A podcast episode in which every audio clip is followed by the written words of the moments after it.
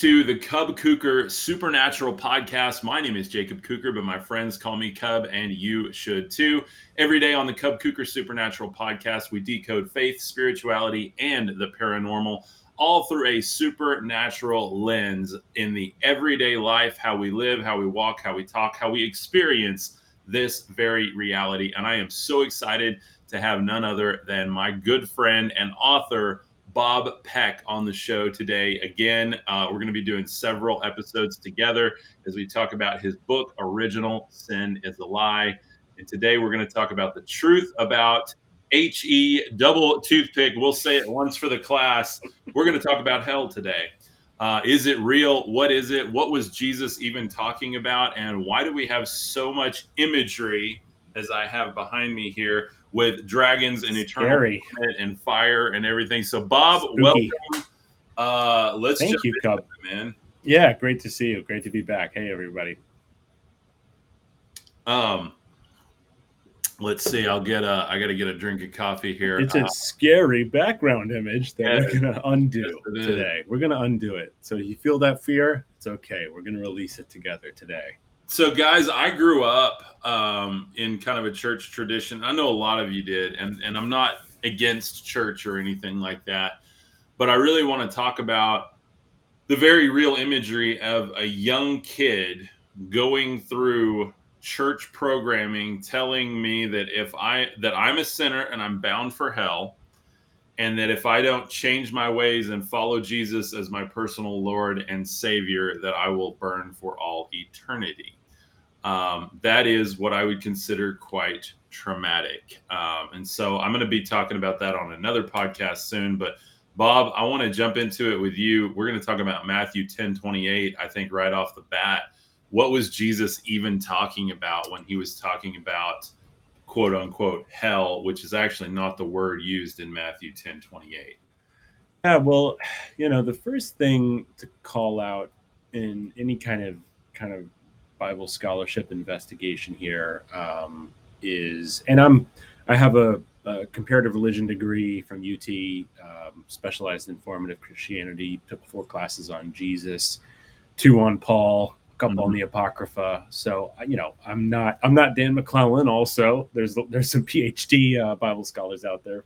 Respect to them, um, but longtime student of Bible scholarship, and um, you know, happy to kind of point you guys to uh, some really uh, reliable resources that are within academia, trusted, both Christian and non-Christian. You know, Bible mm-hmm. scholars are some are practicing Christians, some aren't, some are kind of in between, and um, they put the objective uh, search for really what's called the historicity of Jesus. You know, mm-hmm. these are historical scholars that are looking at not only are they looking at the texts themselves, they're mm-hmm. looking at the time period from an archaeological standpoint. Um, Professor L. Michael White, who was kind of one of my mentors at UT, um, would go on digs. I mean, they would they they you got to go check it out. They got to mm-hmm. go understand, uh, you know, the, the the the world in which these books came about. And so, you know, really the first thing I want to mention from a, you know, what is hell really? What does this really mean? Is like number one is the Bible is not infallible. Mm-hmm. Amen. I think that's really, really, really, really important. And you know, and and that's okay. It shouldn't be infallible. Um, you know, Cub and I both, and there's so many of us that don't think. Well, we we have the receipts, uh, and I will go into the discrepancies and contradictions here. Um, but it's it's okay. You can still appreciate it. You can still appreciate the wisdom the ethical teachings. I mean, I believe, and I know you do too. The name of your podcast is Supernatural.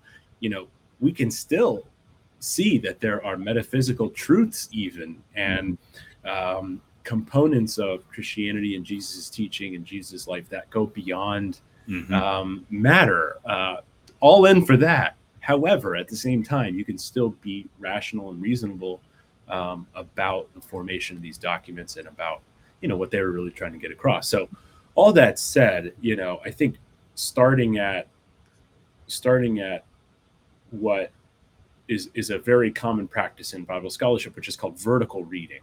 You know, mm-hmm. that's kind of something I'd like to do with you today, which is comparing the gospel of, of uh, the same gospel event or the same gospel teaching across multiple gospels, right? Oh. And so when when you're in church, you're and or you're studying the Bible with with a congregation, you'll do what's called a horizontal read. Mm-hmm. You start at the nativity story in Matthew, mm-hmm. which is the first section of the New Testament. Jesus was born under these, you know, very special um, kind of circumstances, etc. All the way you read Matthew, then Mark, then Luke, and then you finish with John. That's Jesus' story, and it sounds all pretty similar. He goes around preaching, he heals people.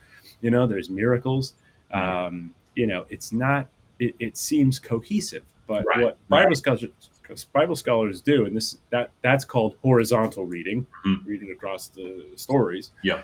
But what Bible scholars will do is they'll take the same event and it's called vertical reading.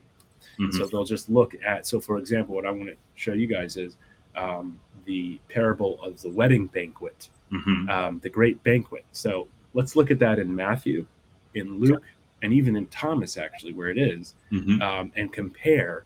And then once you once you do that to enough of these parallel teachings, or even you know, there's obviously some teachings that are only in one, or only right. in two, or only, or three, or there's a couple that are in four, but um, those are it's very rare. It's mostly mm-hmm. just the crucifixion, a couple of the main points.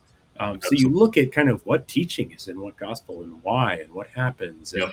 what are the interpretations. You really have to get your hands dirty in the text. Um, but once you do all of that, yep. it that allows you to extrapolate what this what the what the meaning really is in, awesome. in a lot more clear of a way.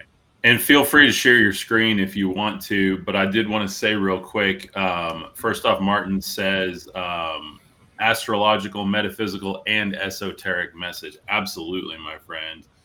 Um, and I wanted to talk about like the very real thing that, especially my generation experienced in church growing up, is we read all these different stories within the biblical canon and we assume that they all go together. And while they have been tied together, um, and things have even been added to some of the books to make sure that they tie to the other stories. They don't necessarily all go together. It would be like reading The Lord of the Rings and a bunch of C.S. Lewis, Lion, the Witch, and the Wardrobe, and trying to figure out what characters were fulfilling the prophecies of other characters. Um, and so that's just a very real, like, honest. I like that. You know, uh, and and we just have to be honest about that at this point. That um, I don't believe that all truth is written down anywhere. I think the truth is in the hearts and minds of everyone on the planet, all of humanity collectively. When we get our own BS belief systems out of the way, and we can accept the authentic truth of what's right in front of us. Um, that's that's kind of how I approach it. So, looking forward to your vertical reading here. So, um, jump into it. Let's let's uh, yeah uh, deconstruct this. Here. Yeah.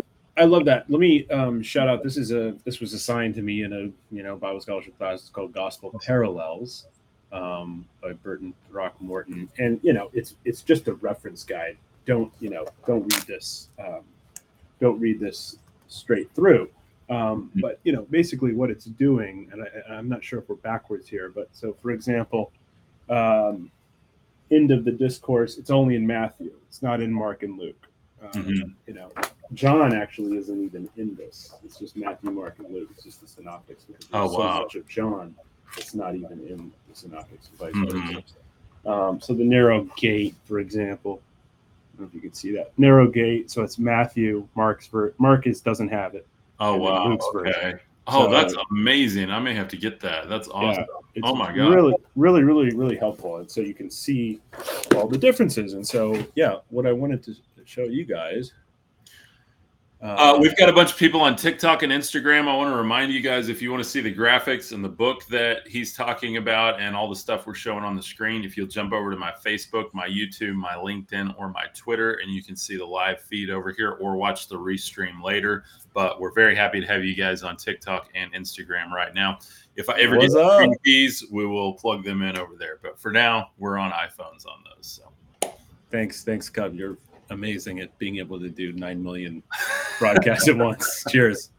Um, okay, I take that back. Before I before I share this comparison between uh, what I want to show you guys is the the parable of the great banquet, which is in my book, which is Thomas Thomas version, Luke version, and Okay. Matthew version. Before we look at those, let's just let's talk about the word hell Okay. and kind of the mathematical usage here. Jesus does use the word hell in the Gospels.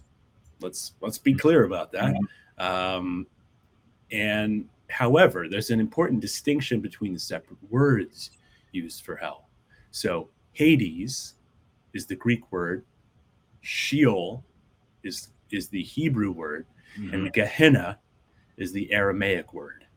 Um, so Hades, you guys probably remember this from school. It's the Greek word for dark underworld where evil people go. You know, this this idea of a fiery burning location predates Christianity. This this actually comes from Greek mythology. So you have Orpheus, for Mhm. example, trying to find his bride who had passed into the underworld. Plato wrote, um, you know, Plato, who's the Mhm. greatest disciple of Socrates, you know, one of the figures of, you know, founders of Western philosophy and Western thought, wrote a story called the Myth of Ur, Er, Mm, which is set in a fiery underground world, which okay. the hero traverses. So this is about three centuries Mhm. um, before Jesus. Um, and so the Hellenistic world, that's the name for this period of, of human civilization, um, has a really massive influence on Mm. Judaism and formative Christianity. It's not in a void, it's not in a vacuum separate from all these cultural traditions. There's Right. trade routes, Yeah. there's a, there's a lot of uh, exchanges of idea goods and ideas um, and so you know scholars this is the academic consen- consensus that this image of christian hell is heavily colored by greek roman and even egyptian influences Mhm. um, from from earlier mythology little of which has to do with the central figure of what later became christianity um, it, and the reason i say that is because hades is used 11 times in the bible but only four by jesus himself okay. and and it, it occurs in revelation which is the spooky end times book Mhm. um, with with very little historical significance in Yeah. terms of its closeness to Jesus' teachings. Mhm. Um, you know, it's it's Yeah. by a guy named John the Evangelist who Mhm. we're really not even sure who that was Yeah, uh, and how close he was to the apostle. Um, and and this word, you know, this term, the lake of fire in Revelation, it very closely resembles a lot of Plato's imagery in, in a book he wrote called Phaedo, P H A E D O. Um, so, you know, the first thing to understand is what's the word, what's the translation, what's the influence? Um, in the entire New Testament, just getting it, you know, I, I'm, I don't want to be too professorial today, but we gotta, we gotta, you know, if we're making this claim, then we gotta, we gotta dig into it a little bit. Um, 15 of the usages of um, the word hell by Jesus, which are vastly more numerous in the Matthean gospel, the Gospel of Matthew, um, is the word Gehenna. So, what the hell is Gehenna? Right? Uh, should I, can I not say hell?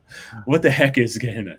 So, um, it's the Aramaic word for a specific valley, which was a trash dump. Um, it was basically it was a smelly landfill outside of Jerusalem where they burned trash. Um, There was human sacrifice in that area centuries prior, Mhm. but during the time of Jesus, it was just a bunch of garbage. It had been that for a long time, centuries, literally. Yeah. Um, it's it's it's pretty fair to make the conclusion that um, I was on this other podcast and I was saying trash, you know, landfill, and he goes, "Oh yeah, like just you're in the dumps." it's Yeah. like, yeah, you're in the dumps. That's Absolutely. basically Absolutely. what this is saying. Your the your way of thinking is garbage Mhm. um, and and you know living in filth um, you know what's what happened over the years i know this ai you said was generated from um, dante's inferno typing Mhm. that in you know there was a lot of um, european medieval influences that really amplified a lot of that language and there was actually a dutch painter named hieronymus bosch Mhm. which Google him if you want nightmares. Um, he he's largely responsible, uh, almost single handedly, 15th century Dutch painter for really, you know, pedal to the metal Mhm. on kind of the demonic um, explanations here. Um, and and yeah, so let me happy to pause there before we get into more. But well, and real quick, um, you know, Dante in his Divine Comedy, he was making a political, economic, and social statement. He was literally leading the reader through a journey against all of his enemies as they were burning in the seven layers of torture and basically what they were doing to people. Um, and so he was basically outing all of his you know, enemies or friends, whatever you want to call them. And then that got adopted. We have to understand that that imagery got adopted into religious imagery and literally is still present within what the church doctrine is. And we can't get away from it because it's become canon without us even knowing it. Just because that imagery, that imagery is not really in the Bible on its own. I mean, it's it's it's a hinted at in a few places. You talked about the lake of fire, Gehenna, that type of thing. But it's not not in this form. You know, you have the dragon yeah. in Revelation, but again, Revelation is astral theology. It's esoteric, psychological. Yeah, yeah. yeah, go ahead. The, yeah, well, no, you're exactly right. It, it kind of it, it snowballs mm-hmm. into this nightmare, and you know, the initial the initial words. You know, let's look at let's look at what it actually says. So, you know, the uh, you know, explain Gehenna and what it what it really was in terms of the metaphor. There, there's this other line, weeping and gnashing of teeth. Yes, which yeah. is which is freaky. That's yep. a spooky thing to mm-hmm. say. Yep. Um, and it's six times in Matthew. Mm-hmm. It's once in Mark and once in Luke. So mm-hmm. it's only eight times, six of which are in Matthew. Mm-hmm. So again, kind of going back to these gospels being imperfect, having differences, um, I talked about this last week with you, but um, we know, for example, that the Matthean gospel mm-hmm. is very Jewish. It's mm-hmm. written in the Jewish homeland. It's in Galilee, mm-hmm. and it's after the. It's written after the temple falls. Rome sacks the temple, mm-hmm. and what that does is creates this power vacuum among the Jewish institution. So you have the Pharisees and you have the Jesus following Jews that are mm-hmm basically at war for believers. And this is, again, this is cultural historicity. Um, you know, read Zealot by Reza Aslan, read mm-hmm. From Jesus to Christianity by L. Michael White. Mm-hmm. I'm not just making this up. It was right. a it was a very tense political um, period. And whereas, for example, Luke was written outside of the Jewish homeland, mm-hmm. so it's the Lucan gospel is more focused on the poor, money, preaching to the Gentiles, the non-Jews. Right. There's still Jewish stuff in there, yeah. But it's much less amplified than in Matthew. That's kind of an example of the human aspects here. So six times, you know, Matthew really has this fiery rhetoric that's mm-hmm. not in Mark, it's not in Luke, it's not in John. Um, and so, so I'm kind of I'm calling out the Matthean author here, right. which is not, you know, again, all this stuff about like the four witnesses guys, this was decades after. This is this stuff was written decades after the oral tradition, which was decades after Jesus' mm-hmm. death. Um, so they, you know, there's again, there's gems in there. Yeah, from yeah. Jesus. There's real zingers that transform our lives, but yep. but the holistic message when you really start to unpack it, um, you know, through vertical readings. Let me just let me give you this. So, the Gospel of Thomas. Hopefully, your audience is aware of, but yes. if not, Okay, then I won't go into great detail, but because I include this mm-hmm. in the comparison of the Great Banquet, the Gospel of Thomas is a very, very early um, collection of sayings mm-hmm. of Jesus. Um, it's 114 sayings. It just says Jesus said, da, da, da. Mm-hmm. Jesus said, da da da. Yeah. Um, we knew about this document because we have had for centuries the early church fathers' letters. They would say, "This isn't legit. This is legit. This isn't right. legit. This isn't. So we knew it existed. We found it in 1945. An Egyptian shepherd found it buried by some monks from the fourth century.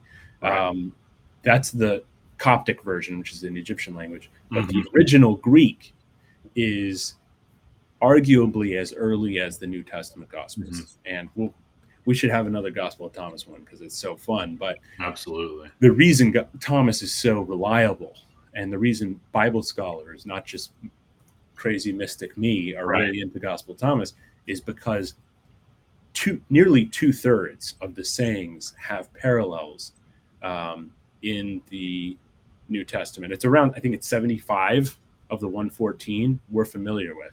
Now there's Mm. about 30 that are brand new that are exciting as hell to Mhm. say, oh, what are these?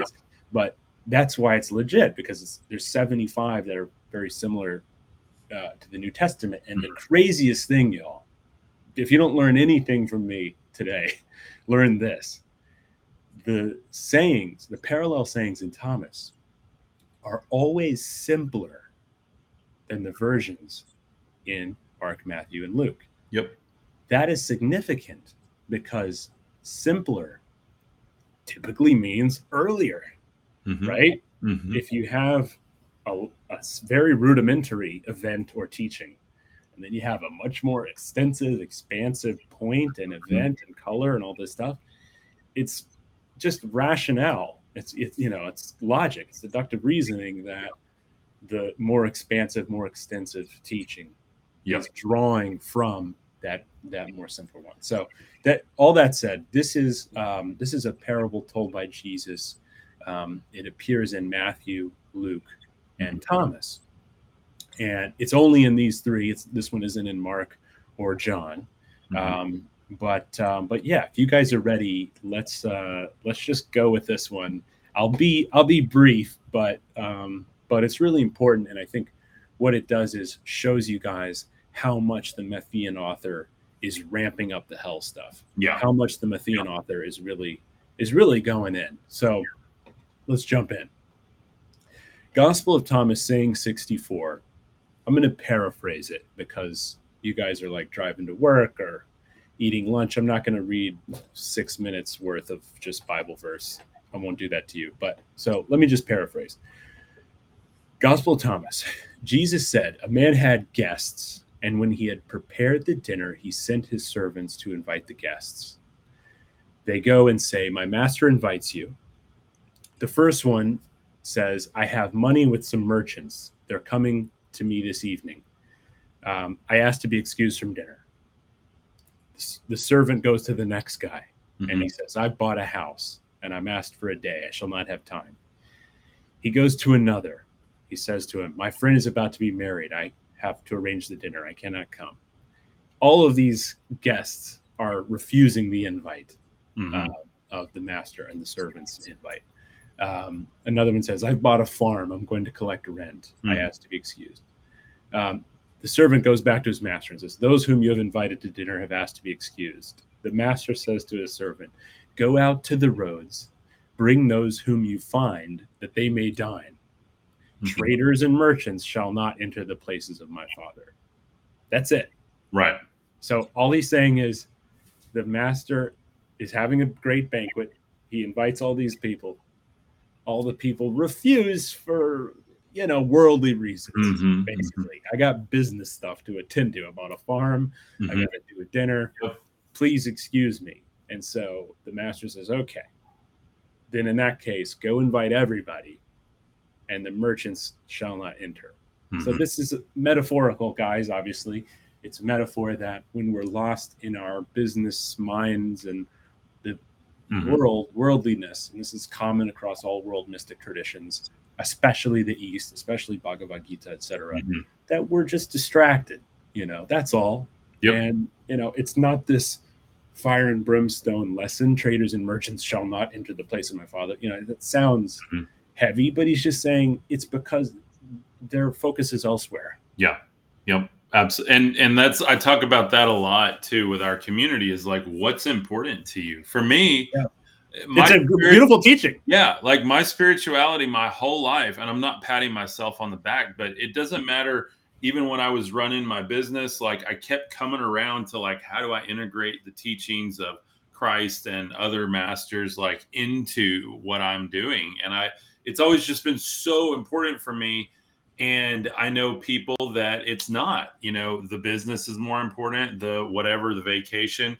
And it's not Yeah. even talking about the physical things. Sometimes it's the soccer games more important. Sometimes i got to have all of these social clubs is so important. And for me and a lot of people in our community here it really is the daily that's what matters and everything else has to fit into that. People literally quit jobs so they have more time to do the spiritual work, to go yep. on walks, hikes, Keep on it. yeah. And so that's the world we're living in now with the Great Awakening is that yeah. people are able to make those decisions more wholeheartedly now and and seek truth on their own accord and i think that that's ultimately what he was saying there is like you know you're always leaving you're always going somewhere else you're so, invited to dinner yeah exactly but to, if you enjoy this incredible okay. banquet yeah yeah, yeah yeah, yeah, yeah, it's it's a very light-hearted teaching okay so that's thomas that's that's there's the less the least amount of characters is in that version of right. the Great Banquet teaching by Jesus. Yep. Gospel of Luke 14, 15, 24. Then Jesus said to him, Someone gave a great dinner and invited many. This is the, again, this is the framework for this teaching. Mm-hmm. At the time for the dinner, he sent his slaves to say to those who had been invited, Come, everything is ready now. But they all began to make excuses. The first said to him, I bought a piece of land. I must go out and see it. Please accept my re- regrets. I bought five yoke of oxen. I got to try them out. I've just been married. And mm-hmm. so the slave, and, and, therefore I cannot come. So the slave returned and reported this to his master. Then the owner of the house became angry, new moment, and said to his slave, Go out at once into the streets and lanes of the town and bring in the poor, the crippled, the blind, and the lame. This is the Lucan author. Mm-hmm.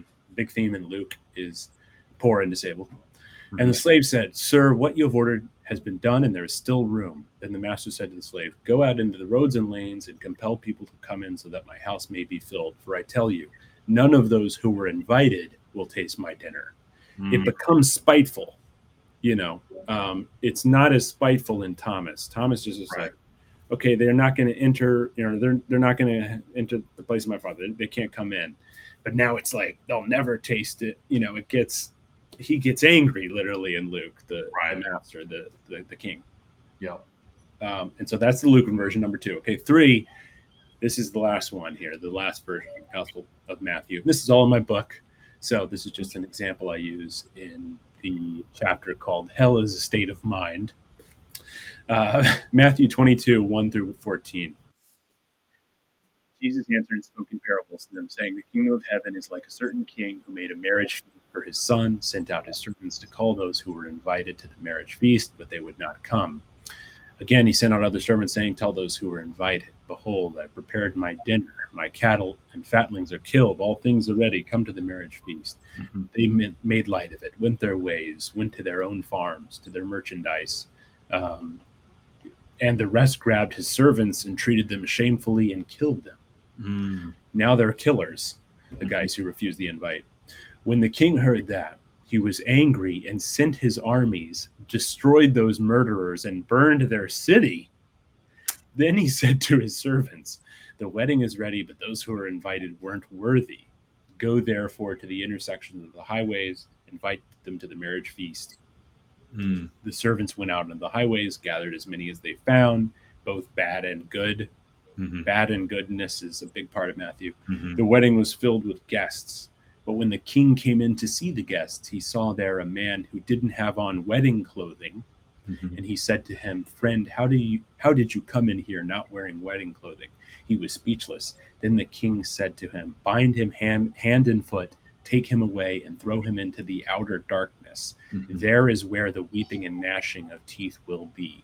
Mm-hmm. For many are called, but few chosen. What a bizarre continuation, mm-hmm. frankly, of that mm-hmm. story. Matthew just amps up the the king's viciousness. Mm-hmm. Um, you know, again, the Thomas version, super simple, super simple. Really say, hey, you're invited to dinner. Oh, you can't make it. Okay, we'll yeah. invite everybody else. Yeah. And the merchants aren't going to be able to. Exactly. Yeah. Um, now all of a sudden, we Matthew, we got war. Well, we got murderers. They murder their servants, and mm-hmm. then they go to war with them. Yep.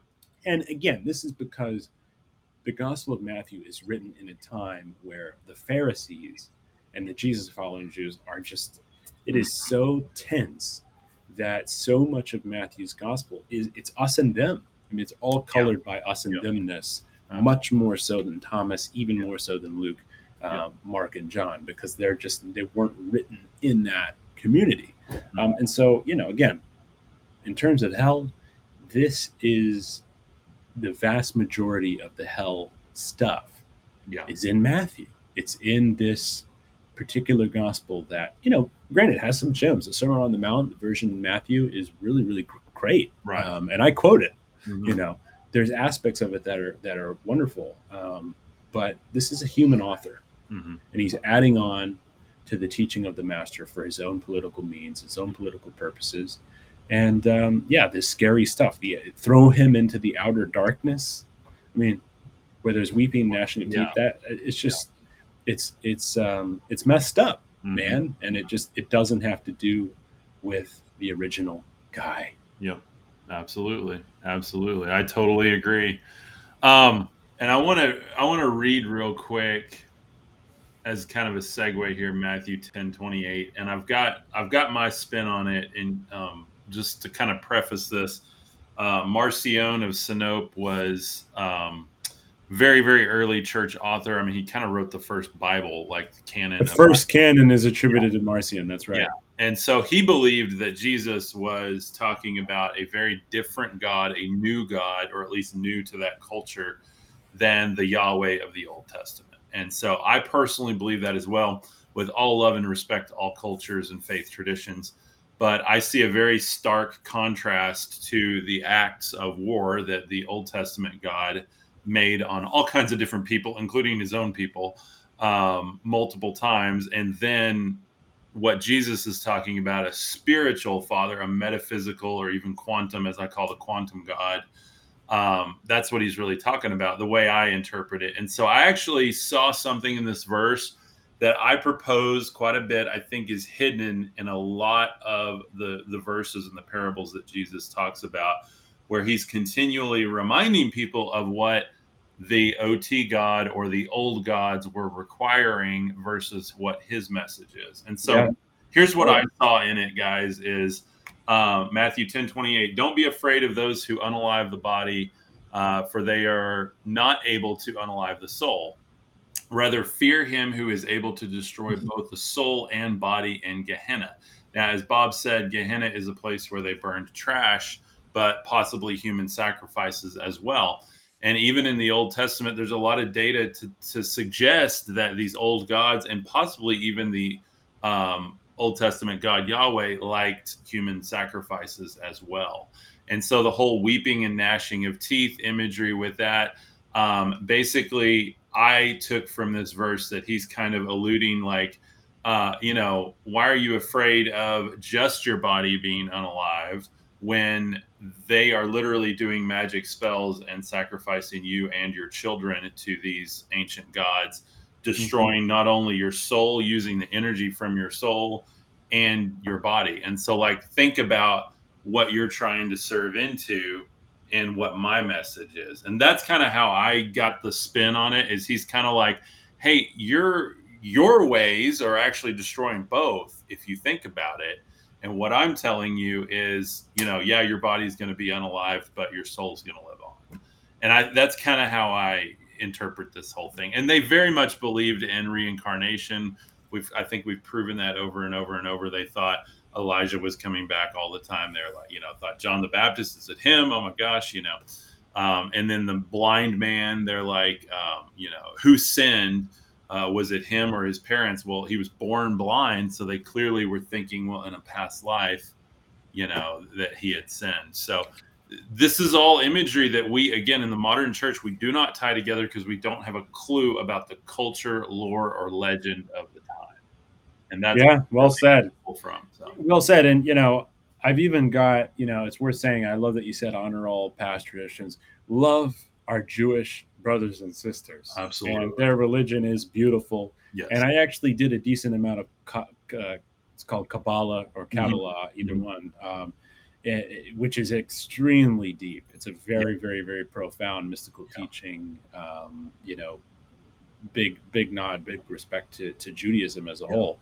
Um, however, we can always have critical thoughts about every faith tradition. Right. That's part of it. There's Yep. there's there's high there's the highest beings of humanity in Judaism and the lowest. And Yep. there's the highest beings of humanity in Christianity and the lowest. Same well, and there is there's a metaphysical Jewish God too. The Tetragrammaton, the YHVH, yeah. is you know it's the four elements. It's the substratum of creation. It's basically what Maya in the Hindu is made up of.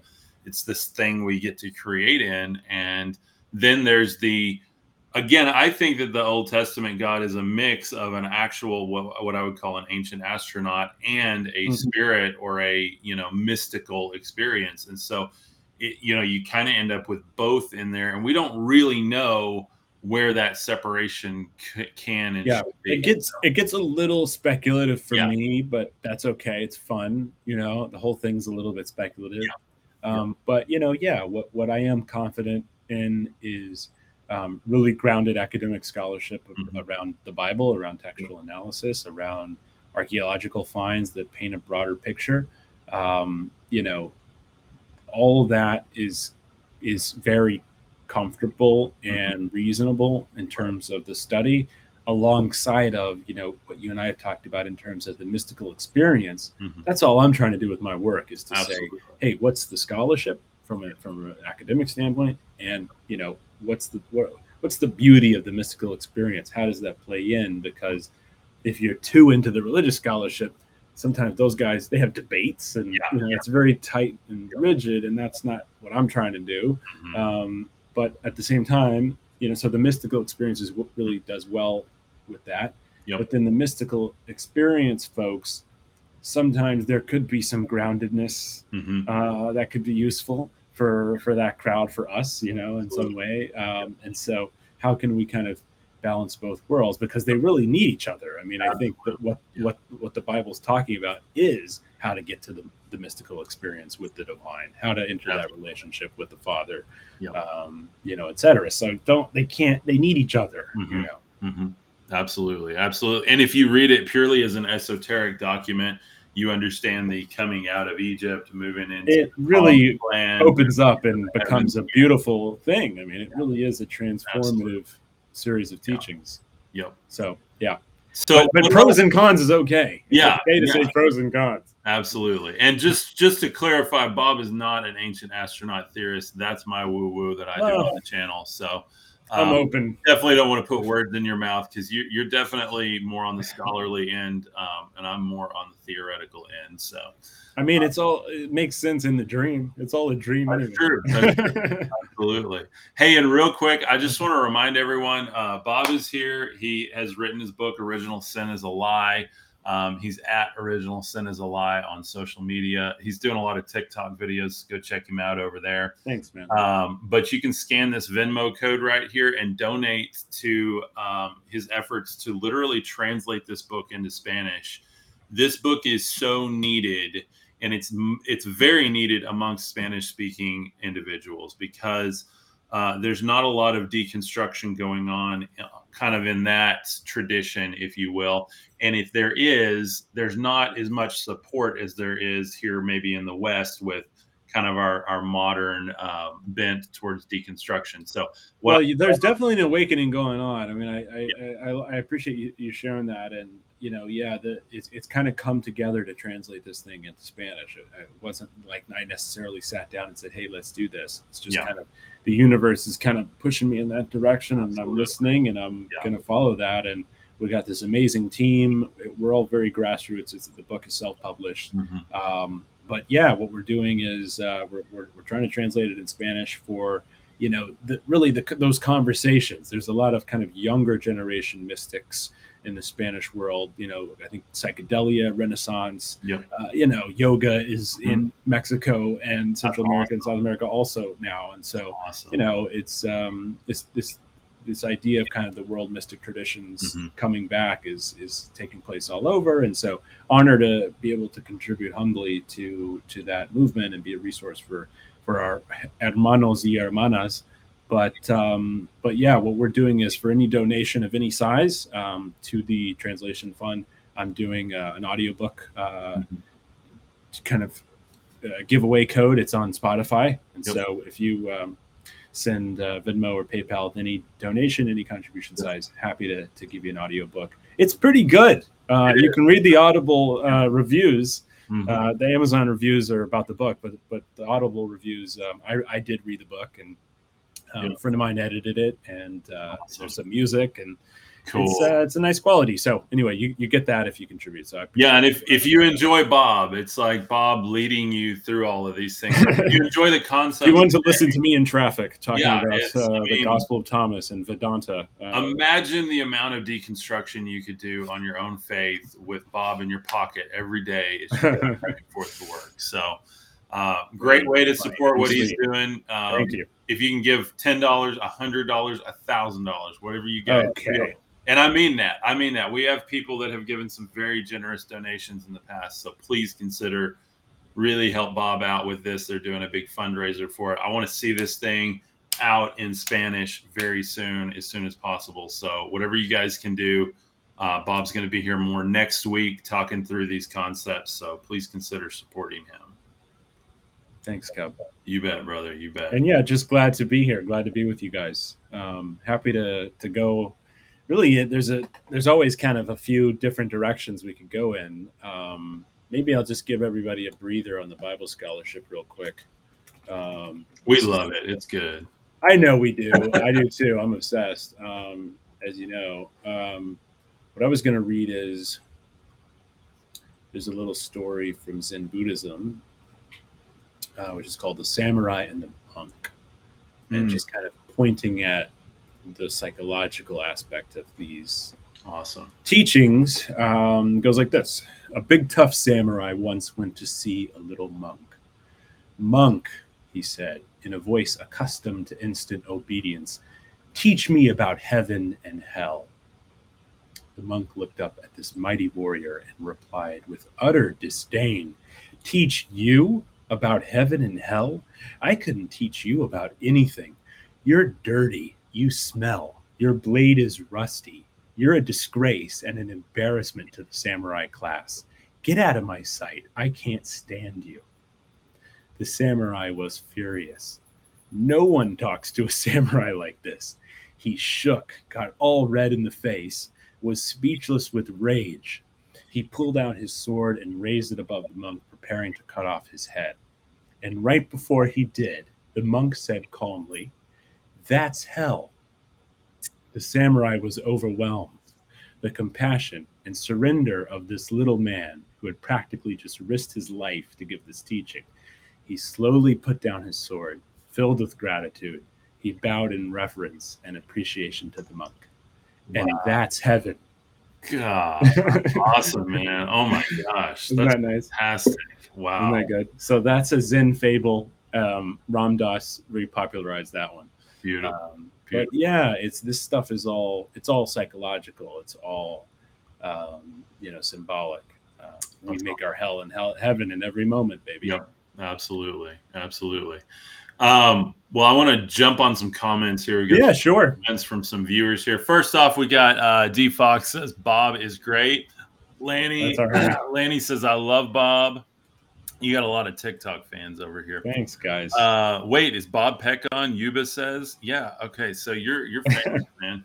Um, Martin says, "Hell Thanks, is the state of mind." Yes, life is 100% the story we tell ourselves. Hell is resistance to what is. I mean, perfect comment for what you were just sharing there. That's that's awesome. Yeah, resistance to what is beautiful. Martin's very much a mystic now. Um, I've watched Martin. Uh, shout out Martin. Um, he's got his own content over on TikTok. You guys go check him out. Um, Great. He's he's got some really good. Um, I would call him grounded, but very mystical um, theories and ideas, and I love what he's talking about over there. Martin's a part of our tribe as well, um, our supporter membership. So really thankful for that.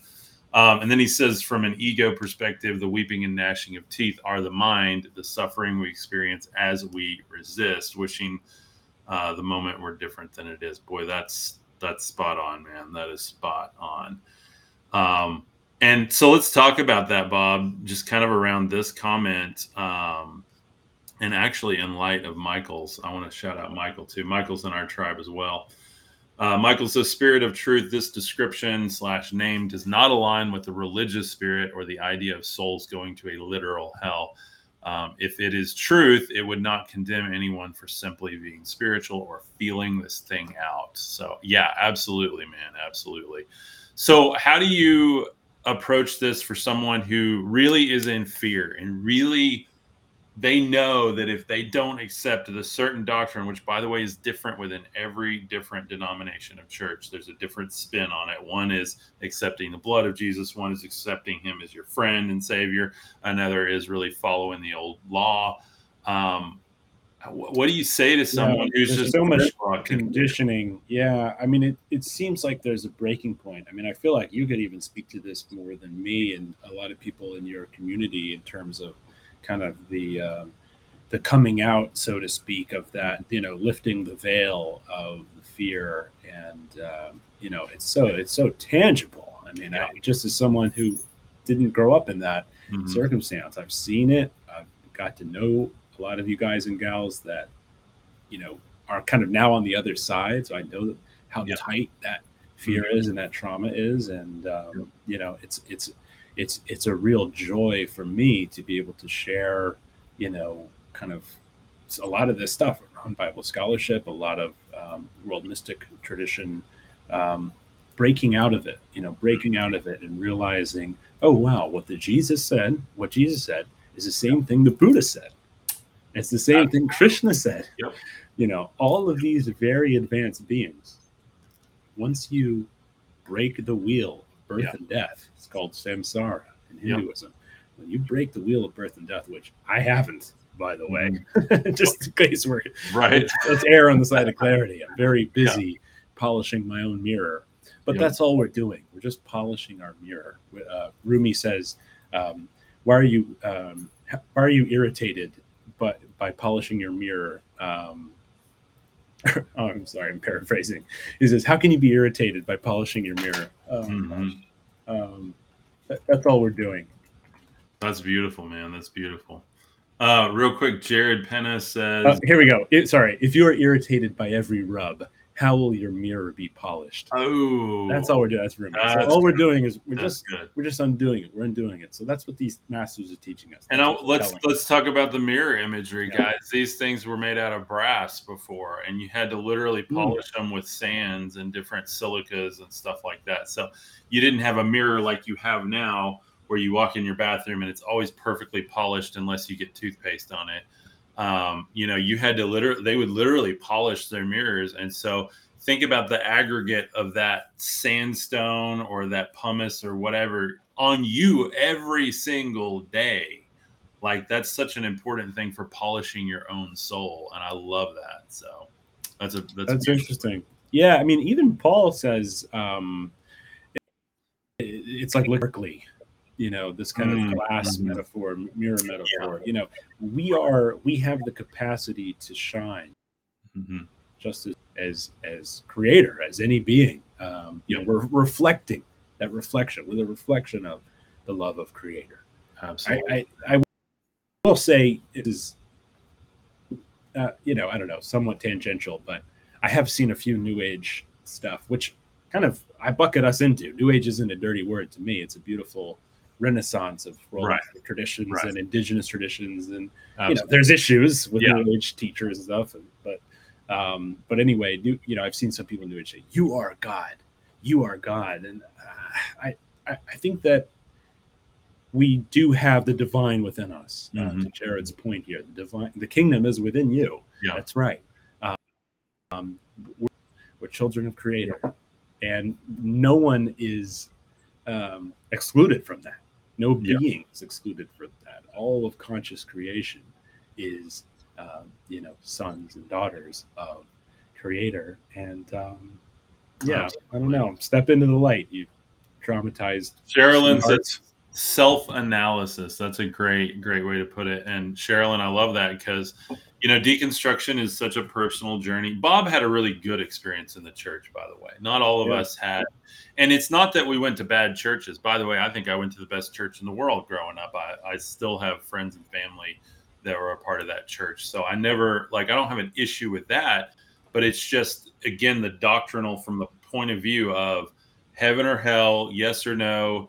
It's a simple yes, whatever. Well, it's a simple yes, but it costs you everything. And that's kind of how we, you know, I talk about it. It really is a life sacrifice, not a physical sacrifice, but it's like, hey, this is more important to me than the soccer game or than, you know, the wedding or whatever, as we talked about in the parable. So let's, um, yeah, that's really good. Let me, let me talk about one of our favorite guys, um, which is Yogananda on hell. Yeah. And evil yeah. and karma. This is really Absolutely. good. And this should have made it in my book, dang it, but it didn't. So you'll have to read Yogananda. That's number two for the next. Uh, yeah, exactly.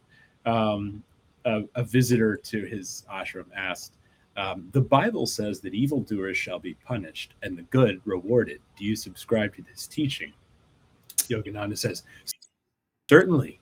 Principle of cause and effect in nature and of action and reaction in physics. How can we not believe that this natural law extends also to human beings? Do not humans too belong to the natural order? This is the law of karma. As you sow, so so shall you reap. If you sow evil, you will reap evil in the form of suffering. If you sow goodness, you will reap goodness in the form of inner joy. Mm-hmm. The visitor says, How specific is the law? In physics, the law of motion states that for every action, there's an equal and opposite reaction.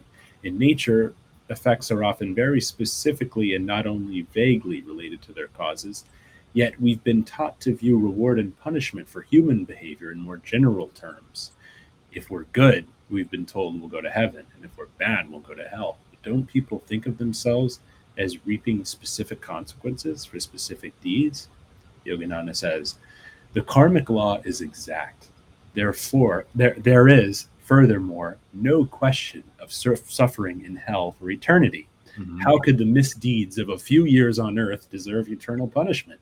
Could a finite cause have an infinite effect? Mm-hmm. To understand karma, you must realize that thoughts are things. The very universe in the final analysis is composed not of matter, but of consciousness.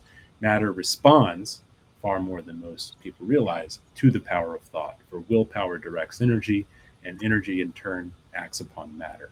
Absolutely. He goes on and on and on here, but um, good, yeah, there's a karmic. Yes, evil exists. Yeah. It creates a reaction. You know, we're not denying that. Yeah. Um, and, and, we're being even more uh, clear with our kind of calculations here. How could how could a few misdeeds, you know, to Yogananda's point, absolutely make you suffer for eternity? That's not, you know, I think that that logic alone had left made made a lot of people leave. because yep. it's yep. so preposterous. Absolutely, man. Absolutely.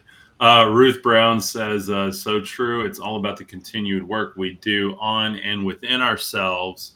If we don't do that work on releasing our ego and self and refining what we, we are created to be, then we place ourselves in our own trapped in hell in our own reality right now. Yes. And uh, Ruth is in our tribe as well. So we got a lot of tribe members here today. Thank you for your support. Great to see you uh, guys. and that is awesome, by the way. Um, real quick, if you are interested in joining our tribe, and Bob's going to be doing some stuff with our tribe too. Going I think we might do some deep teachings. Yeah, probably getting into like, some so. deep teachings. We've got memberships starting at only nine bucks a month. Literally, nobody else is doing what I'm doing, guys. Literally starting at nine bucks a month, amazing. going up. We've got all kinds of different values.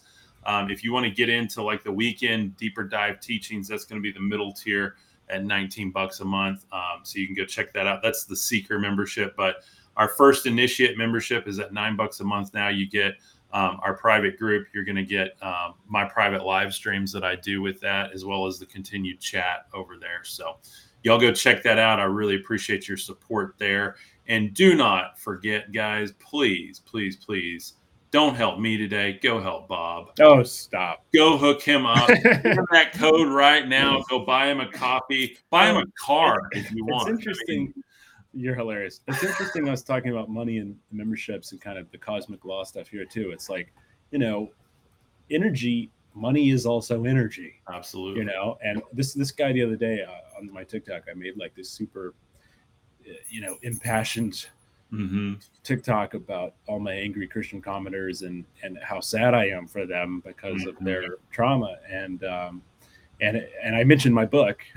this guy goes, this guy goes, I was, you know, I loved what you said until you sold when you started selling something.